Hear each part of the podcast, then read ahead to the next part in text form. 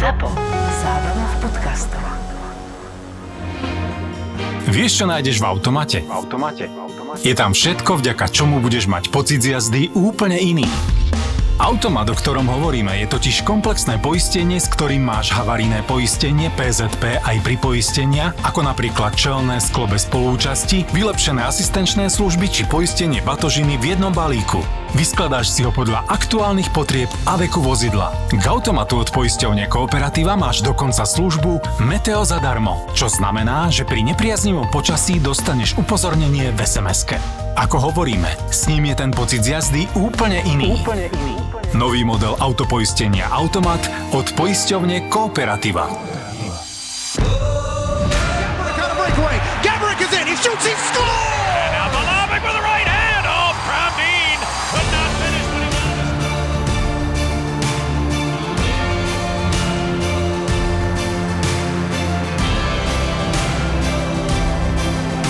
Boris Valábík a Majo Gáborík v podcaste Boris a Brambor. Boris a Brambor. No Maroško, ahoj.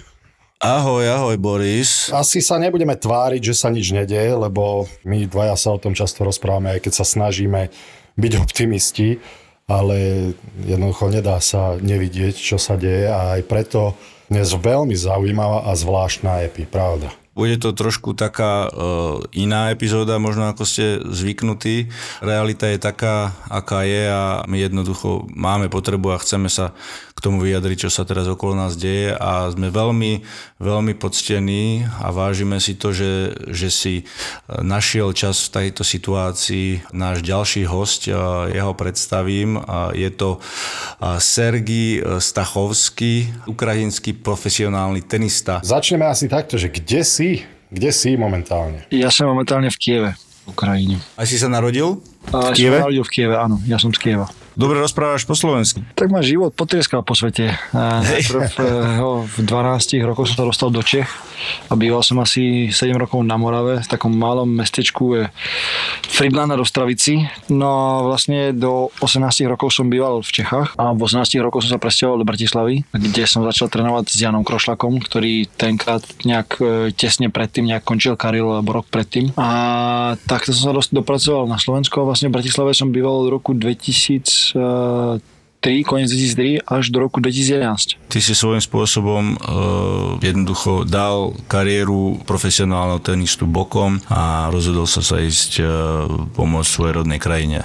Ono by to asi vyzeralo lepšie, keby tak bolo, ale pravda je opak. Ja som v januári v Austrálii odohral svoj posledný zápas, čiže ja som vlastne aktívnu kariéru športovca ukončil a s rodinou, vlastne s manželkou od roku 2014 bývame v Budapešti. Uh-huh. Predtým sme bývali v Londýne, presťahovali sme sa do Budapešti a ja v podstate som vinár, keď už na to ide. Áno? Áno, ja mám svoje vinice na hraniciach s Maďarskom, ale v Ukrajine, v, uh-huh. v meste Berehovo a od roku 15 vlastne mám vinice a od roku 18 sme začali vyrábať víno, čiže 18 je náš prvý ročník a začnem ho predávať až v januári 20. A mám pritom ešte tenisový klub, ktorý je tiež v Kieve. No dobre, OK, takže po kariére si sa rozhodol vrátiť naspäť do Kieva? Nedá sa povedať, ja som tu mal vždy, ja mám dvoch bratov, mám otca, mám mamu, ktorí sú v Kieve, Uh-huh. A teda mama momentálne samozrejme je v Kieve, lebo evakuovala sa, ale otec aj starší bracho mi ostal, mladší bracho je v Londýne. Ja som cez tú celú kariéru stále do toho Kieva sa vrácal, hej, ale bolo to tak maximálne možno 3 týždne na rok. Ale stále to bol domov. Hej, pre mňa Kiev vždy bol domov. To nebolo tak, samozrejme, momentálne tam, kde je rodina, tak asi bude domov. Ale tým, že ma to tak ten život pohádzal po svete, tak pre mňa naozaj e, není podstatné, kde bývam. Hej, ja bývam tam, kde je komfortné pre moju rodinu. Ale vždy som, tým, že som strašne málo času strávil, takého vedomého času som strávil v Ukrajine málo, tak samozrejme som vždy mal taký plán, že na konci kariéry teraz sa sem vrátiť a tu bývať a tu niečo podniknúť. A to vinárstvo, keď to tak prišlo, tak to bola taká kotva, ktorú som zakotvil a vedel som, že teraz už odtiaľ to asi nepohne veľmi. Mm. No to s tým sa asi vieme stotožniť, Brambor, nie? Tiež nás to ťahalo domov, len je, je tam veľký, veľký samozrejme rozdiel v dnešnej dobe. Takže idem, idem priamo na to, ak môžem, že čo robíš teraz? Presne v tomto momente. Zatiaľ nerobím nič, dúfam, že ani nič nebudem robiť, ale som v rezervista Národnej gardy ukrajinskej a vlastne teritoriálnej obrady ktorá je súčasťou Národnej gardy. No a tam si sa dostal ako? Rusko zautočilo na Ukrajinu. Ja som tu mal otca, brata, jeho rodinu, mamu, babku. Keď sa to stalo, sme boli v Dubaji s manželkou, lebo deti mali voľno v škole, tak sme zobrali na dovolenku. Mám tri deti a bolo také trošku ťažké a obdobie, lebo asi som 3 dní nespal, lebo som nevedel pochopiť, aká je situácia, čo sa vlastne v tej Ukrajine deje. A keďže už 8 rokov žijeme viac menej v takej polovojnovej situácii s Ruskom, tak som vedel, že je to zlé, lebo keď už otvorene prešli hranice, tak nemajú nič iné za úlohu, len celú Ukrajinu dobiť. Takže ja som vlastne rodinu v sobotu, sme prileteli z Dubaja s rodinou, som jedal do bezpečia a som sa vysunul na Ukrajinu. No. Rodinu si dal do bezpečia a ty si sa sám vrátil do Kieva, no? Áno. Akým spôsobom, ja neviem, si sa nahlásil, respektíve narukoval si alebo povedal si, že áno, som pripravený pomôcť, čo to, čo to dá a si prišiel a ťa zaradili niekam a si v podstate pripravený na čokoľvek, áno? Ono to je tak, že ja som sa do toho rezervu prihlásil ešte predtým, než sme odišli, asi pred dvomi týždňami. Tam tá opcia bola, tie rezervy sa plnili a to je teritoriálna obrana, ktorú vlastne, ktorú sa, ktorú sa smie použiť len na území a teritoriu mesta. My mm-hmm. nemôžeme ísť von z mesta, my sa nemôžeme presúvať z mesta do mesta, my môžeme len brániť len svoje mesto. Ty si sa teda rozhodol nastúpiť na obranu mesta e, ešte predtým, ako Rusi zautočili. To samozrejme bolo dobrovoľné rozhodnutie. Na, ako si rozmýšľal vtedy? Ako, ty si nebol, si nebol branec teda, nebola to povinnosť tvoja, bola to dobrovoľ, dobrovoľná vec? V tej dobe od začiatku januára sa Rusi v strašných, e, strašne veľkých počtoch sa e, hemžili na našich hranicách a všetci rozprávali o tom, že zautočia, zautočia, zautočia. Ja som pri sám Bohu som nemal ani najmenšie potuchy, že oni fakt zautočia. Nikto tomu neveril, a, lebo to, to 21. storočí, že aby Mhm. jedna krajina zautočila na druhú, to je, to je nezmysel predsa. A ešte k tomu nie, že nejaké malé krajinky, ale to sú dosť veľké. Rusko je veľkomoc, to verem, ale Ukrajina znie zrovna nejaká malá. Takže ja som tam išiel z tej pozície, lebo strašne veľa paniky bolo v spoločnosti o tom, že tí Rusia teraz zautočia. A ja som mal kľud, lebo bol som presvedčený, že nezautočia. No a keď to celé v podstate vypuklo, tak uh, aké si mal, ja neviem, pocity? Tým, že som nebol v Ukrajine, tak uh, tie informácie zbierali strašne ťažko. Uh-huh. A ten stres, ktorý človek na seba dokáže vytvoriť, a keď nevie, čo sa vlastne deje a keď sa snaží získavať informácie, tak, tak je dosť dosť ničivý. A ja som v podstate tie tri noci nespal tým, že nie som žiadny vojak, takže vlastne ani nemám pojetie, akým spôsobom sa vojna vedie a ako rýchlo postupujú armády a tak ďalej a tak ďalej. Takže samozrejme prvým bolo sa dostať eh, rodinu, ktorá bola v Kieve do bezpečia. No, moja mama aj s manželkou brata s jeho deťmi odišli až na druhý deň, lebo tie zápchy, ktoré sa vytvárali z Kieva smerom na slovenské hranice a na Užhorod, boli no to sú no skoro, ja by som povedal, na stovku kilometrov, hej.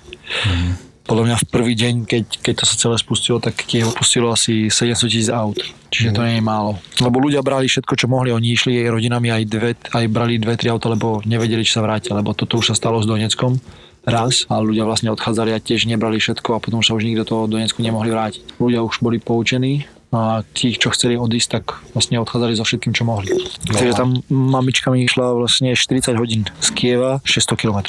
To, to sa až, až ťažko predstavuje a ťažko sa to počúva, ale to znamená, že ak, ak tomu dobre rozumiem, tak ženy, matky, deti, céry odišli a všetci do 18 rokov alebo tie prvé dni ešte mohli všetci odísť a teraz sa bavím hlavne o mužoch, tak tí všetci zostali, alebo niektorí z nich aj, aj odišli, utiekli. Bola to povinnosť zostať, inými slovami? Nebola to povinnosť. Prvé tri dní, tuším, to nebola povinnosť a odchádzali i muži, samozrejme. Hmm. Nebudeme si nahovárať, že tu máme samých hrdinov alebo samých hmm. zodpovedných, každý, každý sa bojí.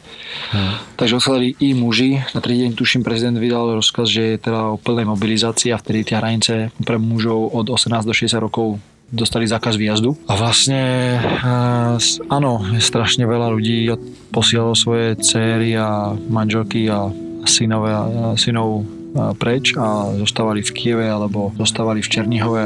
Ako nebolo to zrovna ľahké sa pozerať na tie fotky a videa, čo, čo som samozrejme nachádzal v internete a, a v rôznych sociálnych a, platformách a to ma iba tak uistilo v tom, že ja by som nemal byť iným v tomto smere.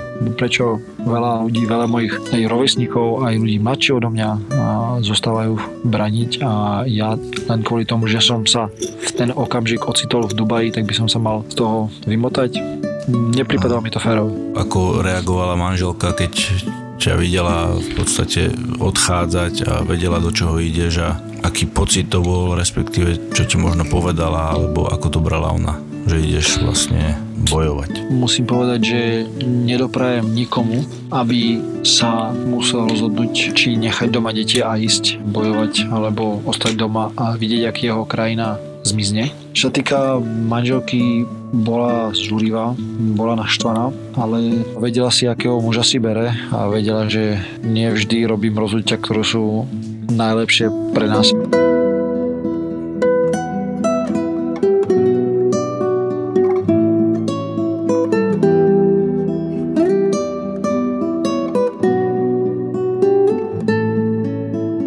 Si tam prišiel ten prvýkrát, ako si to celé si dával dokopy v hlave a, a ako si sa na to pripravil? Tá cesta bola v podstate v pohode. Ja som vlastne, keď som odchádzal z Budapešti, tak som išiel cez Bratislavu, a, lebo a nechcel som ísť tak povedať prázdny. A mám niekoľko priateľov v Bratislave, teda asi väčšinu svojich priateľov mám v Bratislave. Tým, že som a, vedel, že idem do, do vojnového štátu, alebo štátu, ktorý je vo vojne, tak vedel som, že potrebujem nejaké veci k tomu, aby som ostal aspoň naživu, takže neprestrelné vesty a helma a nejaké oblečenie, ktoré som nemal doma. Teda, ktoré som mal možno v Kieve, ale do Kieva sa človek ešte má dopraviť. A, takže som sa zastavil v Bratislave, stretol som sa s pár známymi, ktorí sú a, s vojnou viac stotožnení, než ja asi niekedy budem. A vlastne nalodoval som nejaký gear a išiel som vlastne na hranice s Ukrajinou som prešiel hranice pešo. Pešo som išiel asi 4 km, lebo na toľko boli dlhé šory a nedalo sa prejsť autom bližšie, lebo tie šory boli vlastne aj v protismere a všetky uh-huh. auta išli jedným smerom von z Ukrajiny. Nikto samozrejme nevchádzal do Ukrajiny. Bolo to ťažké, lebo bolo asi minus 8, prechádzal som o druhej v noci. Bolo asi minus 8 a priamo na tej našej ukrajinskej časti bolo asi neviem, 150 detí a matky s nimi. Viem si predstaviť, že tam stali možno niekoľko hodín čo už není zrovna najľahšie pre deti. Tá cesta do Kieva bola, musím povedať, že takto sa strašne sa mi uľavilo, lebo ten prechod, musím povedať, že na tej hranici som sa zastavil, keď som sa teda odbavil u Slovákov, tak som sa teda tak chvíľko zastavil, lebo som vedel, že keď už raz prekročím, tak už asi tej cesty len tak ľahko naspäť nebude. Vlastne keď som prešiel, začali sme sa hýbať smerom do Kieva, tak ja som sa len tomu uistil, že každý jeden Ukrajinec je pripravení k odporu. A tie hromady mestské a vesničné sa pospájali, vyťahli všetky polovačné pušky, ktoré mali, zaterasili cesty, robili checkpointy normálne na cestách, kontrolovali pasy. Ako to zjednotenie národa, to keď niekto by chcel vidieť, čo to znamená, tak by mohol prísť teraz na Ukrajinu a pozrieť. E, dostal som strašnú úľavu, e, psychickú lebo mm-hmm. som nevidel, a hlavne som, musím povedať, že jak som od tej doby, čo som tu, tak som ešte nevidel ruského vojáka. Čo už akože nemôžem povedať, že som veľmi sklamaný, ale musím povedať, že tu je polovačka na Rusov. Tu keď sa v Kieve niekde zašuští, že niekde nejaká ruská jednotka niekde sa vyložila, tak to asi ich, hľadá celý Kiev. No tak to sa asi netreba čudovať, keď je to nepriateľ teraz. A aká bola, ako vyzerá Kiev? Kiev vyzerá zatiaľ normálne, len pár miest bolo e, zbombardovaných. Ako na predmestí Kieva, hej? E, predmestie Kieva na druhej strane. Takže tam, mm-hmm. kde som vchádzal ja, tam ešte to bolo OK, aj keď sme museli troška odbočiť a obísť, lebo zrovna v ten deň, keď sme prichádzali, tak Rusi sa rozhodli, že teda budú sa snažiť obklúčiť Kiev. Mm-hmm. A nie, že by sa im to veľmi podarilo, lebo bolo to riskantné, tak sme to radšej sa tomu vyhli. Ty si šiel zo západu teda? Treba ja som išiel zo západu a vlastne išli sme od Vinice a nakoniec sme išli na, e, na Bilú cerkov a vchádzali sme do mesta po odeskej trase. Ty si tam prišiel vlastne, prešiel si tie 4 km a potom ťa vlastne naložili už vojaci a išli si takto, alebo ako? Nie, nie, nie. E, mal som kamaráda, ktorý taktiež posielal manželku a dieťa preč. Uh-huh a vlastne on je poslal preč a išiel som naspäť. Mm-hmm. Tak to bolo viac menej naplánované. Potom sa stretli s mojim skrstným otcom môjho mladšieho syna a on je z Charkova a tam sa vlastne rozhodovali, že čo budeme robiť a ako a nakoniec sme sa rozdielili tiež niekde pod Vinicou, že on išiel na Charkov, lebo on je z Charkova, nie. A ja, my sme išli do Kieva. No a samozrejme, že všetci si myslia, že tam z hrabu a, a vojenská policia, neviem čo. A pravda je opak, v Kieve už nepríjmajú do teritoriálnej obrany, nepríjmajú ani do armády, ani rezervistov lebo všetky rezervy sú plné. A je to také až smiešné, lebo ľudia normálne chodia po meste a hľadajú, že kde by sa mohli pripojiť a kde by mohli dostať zbraň. Mm-hmm. Aby sa bránili. Viem, že zatiaľ je to asi smiešné, ale až začnú bombardovať Kiev, ako bombardujú Charkov, tak to asi smiešné nebude. No ale nie, ale máš pravdu v tom, že to je, to je ohromná ukážka toho, ako sa Ukrajina dala dokopy. Hej, takže vlastne my sme prišli do tej teritoriálnej obrany k veliteľi tej našej, možno povedať, jednotky, ktorej som e, pôvodne písal prihlášku a podpísal som zmluvu vlastne rezervista a bol som pridelen k skupine ochrany na jeden objekt v centre Kieva. Ty e, si vlastne rezervista, to znamená, že, že si v nejakom poradí, uh, ja neviem, nedaj Bože, že budeš musieť uh, skočiť do toho, to znamená, že by vlastne tá prvá línia alebo tá prvá jednotka už nebola dostatočne plná, tak vlastne by využili rezervistov a tak to asi rozumiem. Hej, hej, asi nejak tak. My sme vlastne posledný, posledný rezort. My nás zasadzujú až keď niekto iný neostal.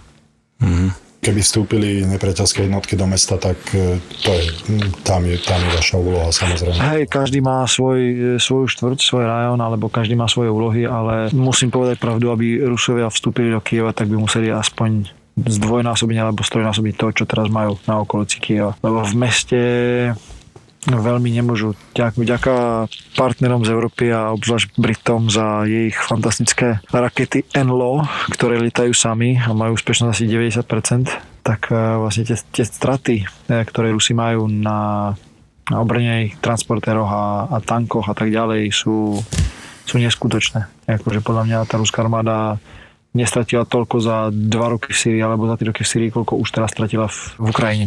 Lebo tak letectva určite, však cez 40 uh, stíhačiek už bolo zostradaných.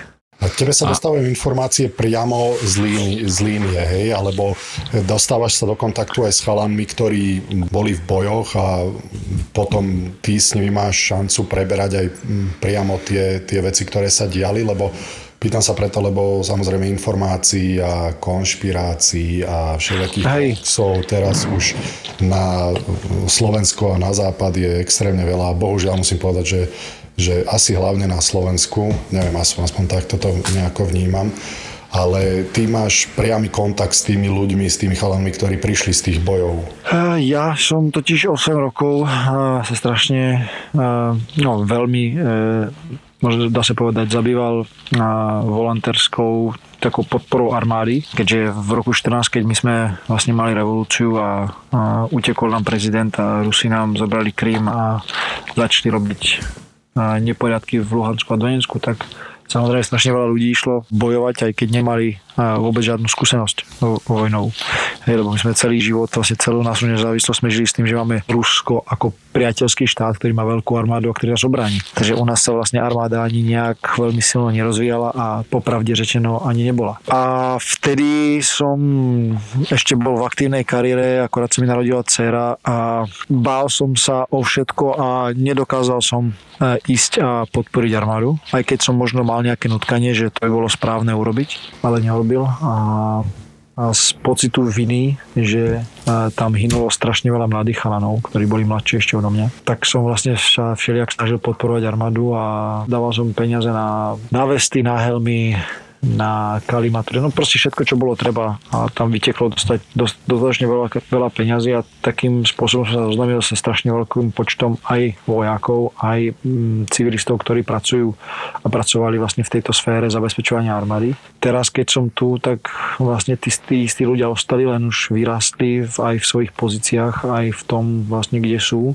a ja teraz mám možnosť sa s nimi komunikovať, stretávať a, a vlastne získavať informácie. Mm-hmm. No a tie informácie teda sú, sú aké? E, Sú, sú sebavedomí, e, že toto dokážu alebo dokážete zvládnuť, alebo sú tam obavy, alebo keď vidíte aj všetci, samozrejme aj ty si spomínal, ako sa tá krajina dala neskutočným spôsobom až vzorovo dokopy, tak e, máte pozitívne myšlienky, že, že toto zvládnete.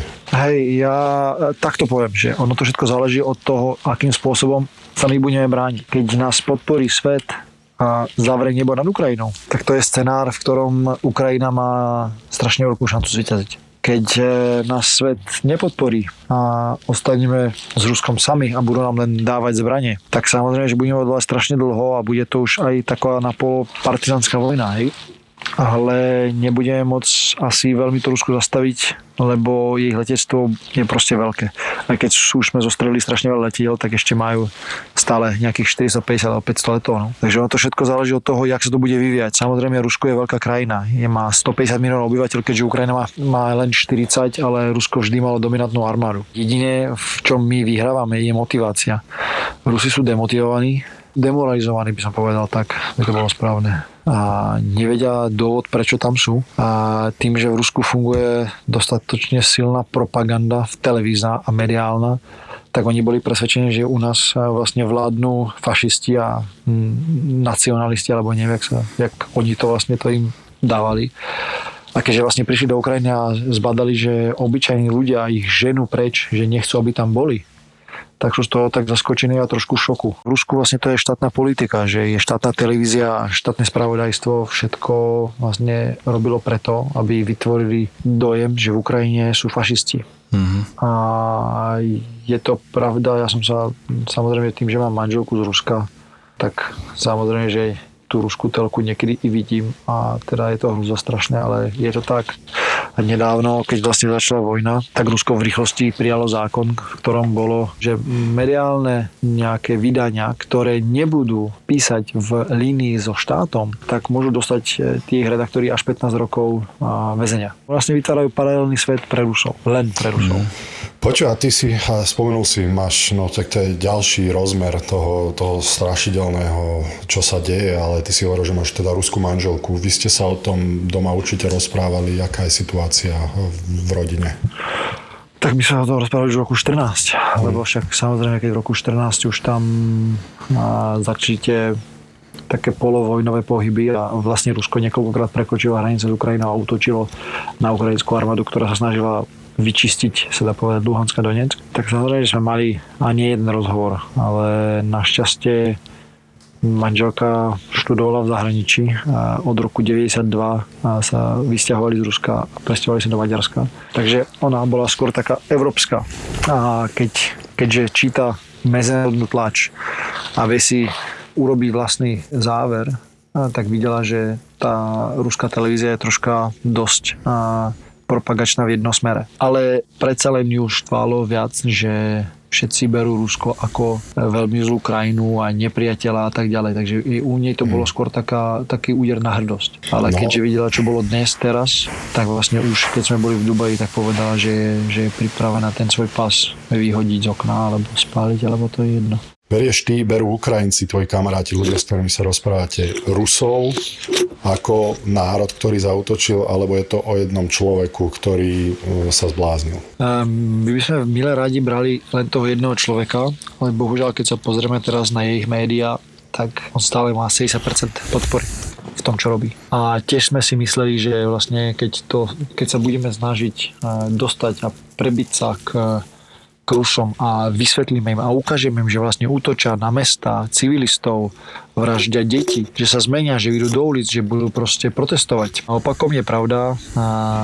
Ja som mal tú možnosť asi pred 4 dňami mi napísal nemecký biatlonista, asi, ja neviem, má na Instagrame asi 160 tisíc followerov a ponúkol mi, že on mi dá svoj account, lebo má asi 30% jeho followerov sú Rusi. Že či ja nechcem sa ich snažiť osloviť a vysvetliť im, čo vlastne sa naozaj deje v Ukrajine. Dával som tomu malú šancu, ale predsa som povedal, že OK, že to skúsim a som to urobil a keď som videl tie komentáre, keď som dával tie fotografie alebo nejaké eh, proste message, že čo sa vlastne v tej Ukrajine deje, tak je to je to bezvýznamné. Samozrejme v Rusku sú ľudia, ktoré rozumejú, čo sa deje a ktorí sú maximálne proti tomu. Ale je ich strašne málo. Je ich menšina. Takže momentálne my bereme všetkých Rusov ako nepriateľov a mu, bo, bohužiaľ v tejto dobe sa musíme vrátiť až do roku 45, kde každý Nemec nesol kolektívnu zodpovednosť za svoj štát.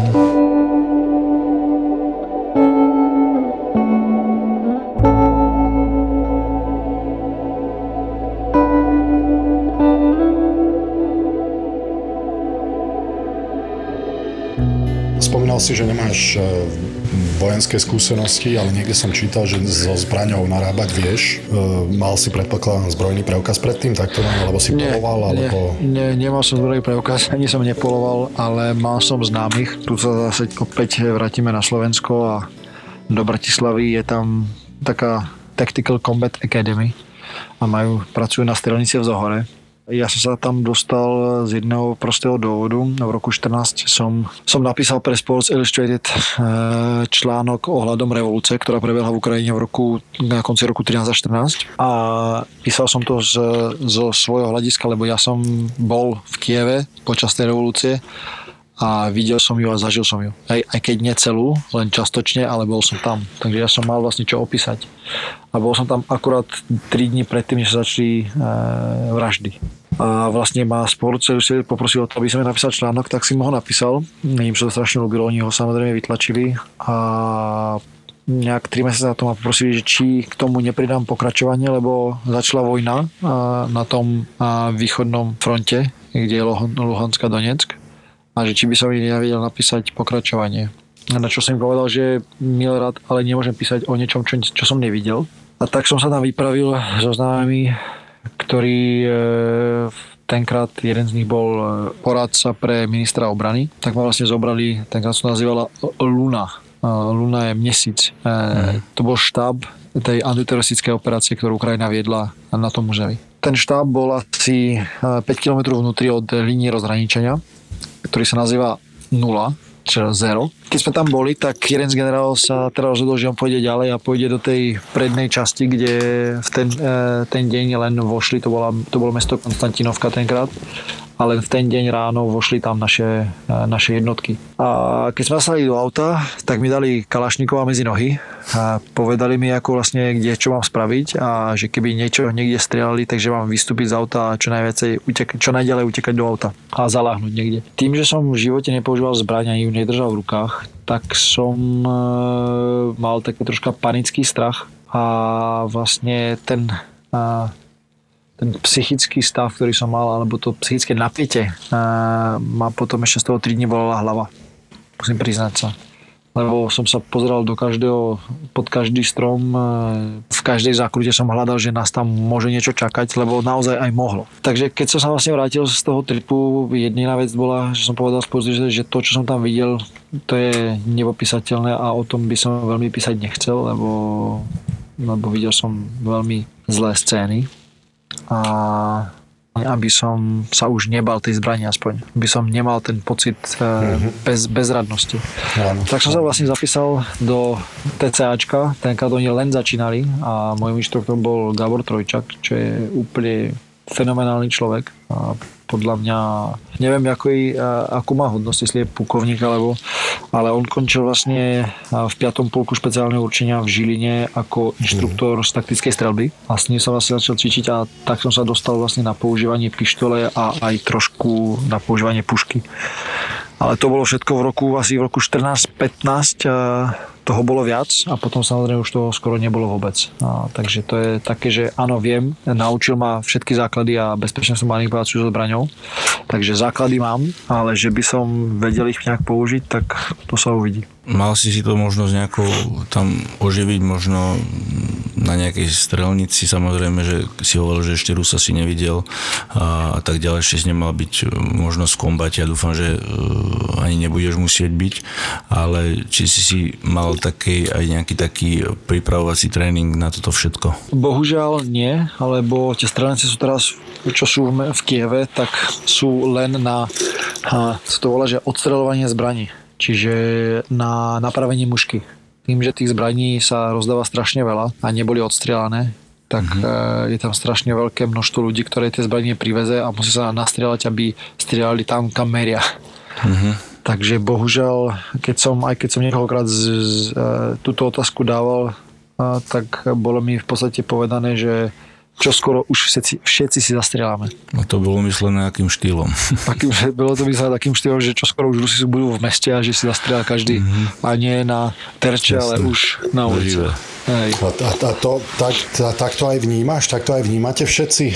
To musí byť strašný pocit teda. Takto som vnímal to, keď som vlastne, keď som prvýkrát to počul, to bolo pred 6 dňami asi, keď som teda nafasoval a, tie všetky e, zbrania a tak ďalej, ale musím povedať, že tých posledných 5 dní bolo strašne kľudných až nepríjemne kľudných, lebo keď... Mm-hmm. Ticho pred burkou, čo? Presne tak, lebo včera sme mali len 4 sirény, že je vzdušný útok, ale všetky dni predtým ich bolo 7 až 8 až 9 na deň. Mm-hmm. Takže tá kvantita sa zmenšila a naozaj teraz tu nejak ľudia nevedia, že čo vlastne sa deje. Tie sirény, keď zaznejú, tak kam sa oni vlastne idú schovať? Alebo, alebo je to tam na to pripravené už e, dlhšiu dobu? Alebo jednoducho idú do nejakého basementu, do nejakej pivnice svojho domu alebo e, bytov? No tým, že sme bývali sovietský štát, tak samozrejme tých e, ukrytov tu máme veľa. A samozrejme, že aj tesne nejak pred tou inváziou ruskou, tak e, našťastie vláda a mestská vláda sa rozhodla, že to preveríte, kde čo funguje a označíte na mape aj na Google Maps. Tie ukrytí. E, najväčšie, najväčší počet ľudí je v metre. Mm-hmm. A oni sa ukrývajú a aj tam žijú, lebo sa boja a je to, je to také, no, je to hrozne strašné. A tá sirena, keď zaznie, tak o, v podstate to asi znamená, že momentálne bola vystrelená nejaká raketa, alebo je tam nejaký útok, to znamená, že koľko času majú tí ľudia sa ukryť, alebo ako to vlastne je? Z väčšiny je to tak okolo 4-5 minút. Uh-huh. čo majú ľudia na to, aby sa ukryli. A z väčšiny ale naša protivzdušná obrana ju zostreli, tie, tie, tie strely zatiaľ teraz sú veľmi úspešní. A vy aj viete, keď ste tam, v podstate v tom kempe a tak ďalej, keď je tá sirena, tak vy asi až už viete, že kam asi tá strela ide a bola mierená častokrát aj na váš kemp, alebo nie? Iba raz, iba raz sme tu mali takú poloevakuáciu. Bola asi zostrelená, alebo? Bola zostrelená, bola zostrelená. Aký to je pocit jednoducho, že, že počuješ tú sirénu a vieš, že to ide do vášho, to, to si človek nevie absolútne predstaviť, ale aspoň nejaké tie pocity, keby si nám mohol popísať. No neviem popísať, že by som mal nejaký úplne, lebo to je taký skôr stres, všetko, čo, čo potrebuješ si pobrať z, z izby. To je taký najväčší stres. Ty neuvažuješ nad tým, že, že ono niečo niekam letí. Ty, my sme dostali tenkrát len hm, uvedomenie, že to ide na nás, že bolo to zamerané na nás. Uh-huh nemal som nejaký veľmi strach, lebo fakt to bolo skôr také fofry, že nevieš čo všetko, uh-huh. kde vzať, zobrať, odniesť, tam, schovať. Ešte nám popíš, e, ako vlastne uh, tam bývate, ako popíš ľuďom, možno nech si predstavia ten, ten váš kemp, alebo ja neviem, si je to nejaká veľká miestnosť, kde ste, uh, ako keď to bolo na vojne, uh, vlastne v kasárniach, alebo ste všetci pokope, alebo takisto, že koľko ty asi veľmi málo osobných vecí tam máš, ako to tam vyzerá? No, vyzerá to, to trošku troška lepšie než v kasárniach, aj keď samozrejme niekto sa rozhodol, že budú spať v podzemí e, od začiatku a niekto sa rozhodol, že budú spať teda e, v normálnych prostrediach, to sú skoro ako izby. Máme tu teplú vodu, máme tu stravovanie, dokonca na naše deň privezli aj dve pračky, takže si človek môže vyprať a to samozrejme mám len na dve presečenia veci, takže vlastne jedných som, druhé si perem. Musím povedať, že zorganizovali to veľmi veľmi slušne. Strašne veľa volontérov a organizácií dárujú jedlo, vody a nielen nám, akože celkovo po Kieve na všetky tieto obranné veci, takže tá podpora tejto obrany je, je dosť veľká. Máš aj nejaký čas, kde si spravíš nejakú psychohygienu alebo kde jednoducho niečo robíš, aby si dostal myšlienky niekde inde, samozrejme mm, komunikuje s rodinou, ale niečo také pre seba. Komunikácia s rodinou je najlepšia, ale aj najhoršia, lebo keď vidíš svoje deti v tom WhatsAppe, v tom videu, tak hmm. je to také ťažké. A naozaj ja práve, že tú hygienu pre seba sa snažím nerobiť, lebo ak mi začnem robiť pre seba, tak sa mi vlastne ten mozog zapojí do stavu, že začne uvažovať, že vlastne kde som, čo som a prečo som a čo by som mal a kde by som mal. A to, to práve, že sú také ťažké výsledky, ktoré by som nechcel. Takže ja sa snažím maximálne vyťažiť, že ja keď prídem vlastne večer z tej, z tej hradky, napríklad teraz budem hľadkovať o jednej, po tomto rozhovore pôjdeme na večeru, asi sa zvalím aspoň na dve hodiny spánku, lebo od 1 do 3 budem hľadkovať a vlastne potom opäť sa zvalím do spánku a je to také, že sa vypínam skôr v tej posteli, než... A dokáže sa vypnúť? Spím strašne málo, regulárne asi naspávam asi 4,5 až 5,5 hodín za deň, ale inak, inak ináč to nedokážem. Hmm. Ja sa spýtam, lebo obletel svet, e, ja som inak e, Voli ho registroval aj predtým, veď myslím si, že 2 míle, 3,2 km sniper shot mal, e, ak sa nemýlim, v Afganistane, čiže myslím, že z 22. pluku. Je to, je to teda kanadský sniper, o ktorom hovorím, ktorý má prezivku Voli. On, on sa pridal vlastne k obrane Ukrajiny a povedal, že chcem im pomôcť, je to jednoduché, musím im pomôcť, lebo sú to ľudia, ktorí sú bombardovaní len preto, že chcú byť Európani a nie Rusi. E, takto nejako to vnímaš aj ty, že Ukrajinci jednoducho sú teraz vo vojne, kvôli tomu, a potom sa dostaneme aj samozrejme aj k tým zahraničným posilám, a teda tento, tento pán sa dá nazvať e, teda All-Star posilou, tak e, vnímaš, vnímaš to aj ty tak, ako tento kanadský snajper, že Rusko zautočilo na Ukrajinu kvôli tomu, že chcelo byť súčasťou Európy? Z môjho hľadiska Rusko zautočilo na Ukrajinu len z toho hľadiska, lebo vychádzalo z pod sféry vplyvu Ruska a Rusko si nechcelo dovoliť. Bohužiaľ, e, ruský prezident e, veľakrát opakoval o svojich tlačovkách, že Ukrajina nikdy neexistovala že ju vytvoril Lenin a, a že predtým vlastne ona ani nikdy nebola. Takže vlastne tá krajina neexistuje. A keďže to tvrdí, tak je veľmi jednoduché pochopiť, čo vlastne, čo on chce spraviť. On chce spraviť, on chce Ukrajinu vyčistiť a, a nezaradiť ju do Ruska, ale rozšíriť Rusko na, na územie Ukrajiny. Áno, Ukrajina sa vydala smerom, ktorý nebol kontrolovateľný Ruskom. A Rusko sa môže zakrývať tým, že Ukrajina chcela ísť do NATO a že NATO základne by boli strašne blízko od hraníc. Ale musíme sa vrátiť aj do histórie. Keby Rusko sa správalo normálne, tak by nikto do NATO ani nechcel ísť. Ale keďže vám v roku 14 eh, odrižnú kus krajiny, tak je úplne normálne. Každá normálne mysleca krajina by chcela mať nejakú obranu od toho, aby ju neodrižli celú. Takže pre mňa NATO je absolútne naturálnou voľbou. A vidíš optimisticky, že za diplomatickým stolom sa dokážu dohodnúť? Nie. To, čo chcú Rusi, je uznanie Donecku v, v oblasti Donecku, nie v, to, v tej oblasti, ktorá posledných 8 rokov bola u nich, ale asi 6 krát väčšej oblasti, aj Luhansk to isté. Že my uznáme tie republiky, že sú nezávislé a že uznáme, že Krím je ruský a že Ukrajina prejde periód demilitarizácie, čiže my vlastne odovzdáme všetky zbranie, ktoré sme dostali od e, našich partnerov z Európy a z Ameriky a potom vlastne neviem čo, akože oni si očakávajú čo, že my to všetko spravíme oni potom nás teraz znovu napadnú, ale už nás zoberú za tie dva dní, ak to plánovali pôvodne. Takže ja nevidím v tomto v tejto diplomácii nejaký veľký vývoj lebo Rusi teraz už ani by veľmi nechceli sa dohadovať, lebo zatiaľ je to hanba. Celá ich armáda je výsmech. Toto práve neviem, či vešti niečo dobré, aby, aby tam neprišla nejaká... nejaká... To, to, to s tebou súhlasím, Brámor, to, to som hovoril tiež, lebo... Nukleárna zbraň. Mm.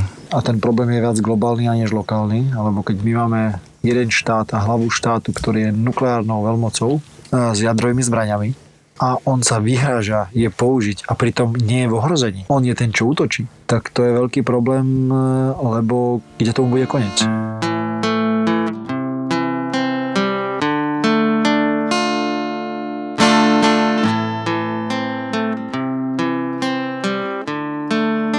Ako ako sa pozeráš teda na tých zahraničných, sú Jaj. väčšinou profesionálni vojaci a teda aj elitní, že ako sa pozeráte vy, e, aj, aj mm, samozrejme aj chalani, ktorí už majú bojové skúsenosti u vás, Ukrajinci, ako sa pozeráte na týchto zahraničných, e, poved- povedzme, legionárov? Pozitívne, e, každá pomoc je pomoc.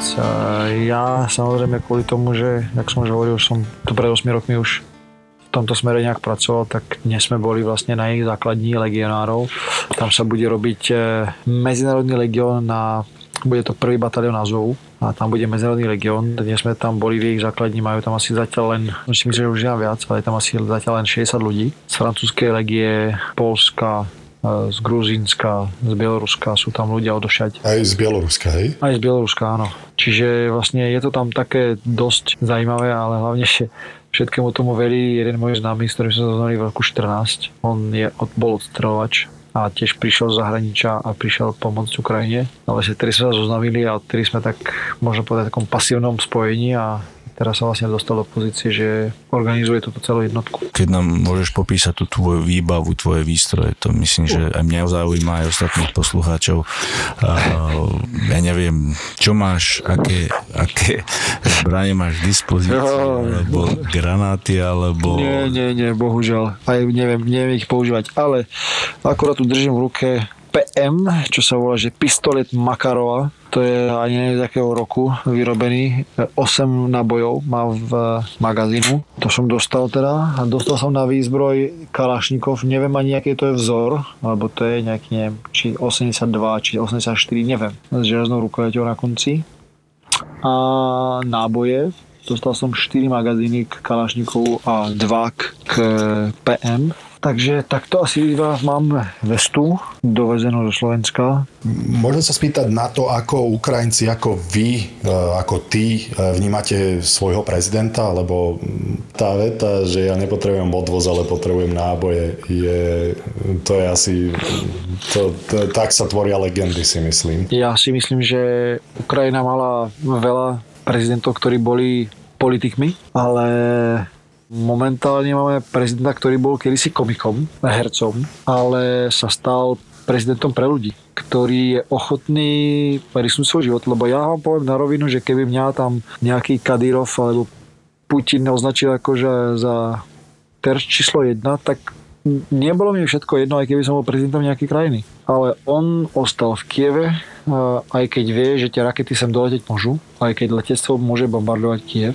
On je nekompromisný voči tomu, čo my chceme získať a čo my si chceme udržať. Jeho prejavy sú emocionálne a podľa mňa uh, zapalujú srdcia Ukrajincov, keď to počúvajú. Takže ja si myslím, že my máme konečne prezidenta, za ktorého ja som ochotne, nemôžem povedať, že položím život, ale s ktorým som ochotný tu stráviť tú vojnu. Tak to je asi najväčšia poklona, ktorú človek môže dať.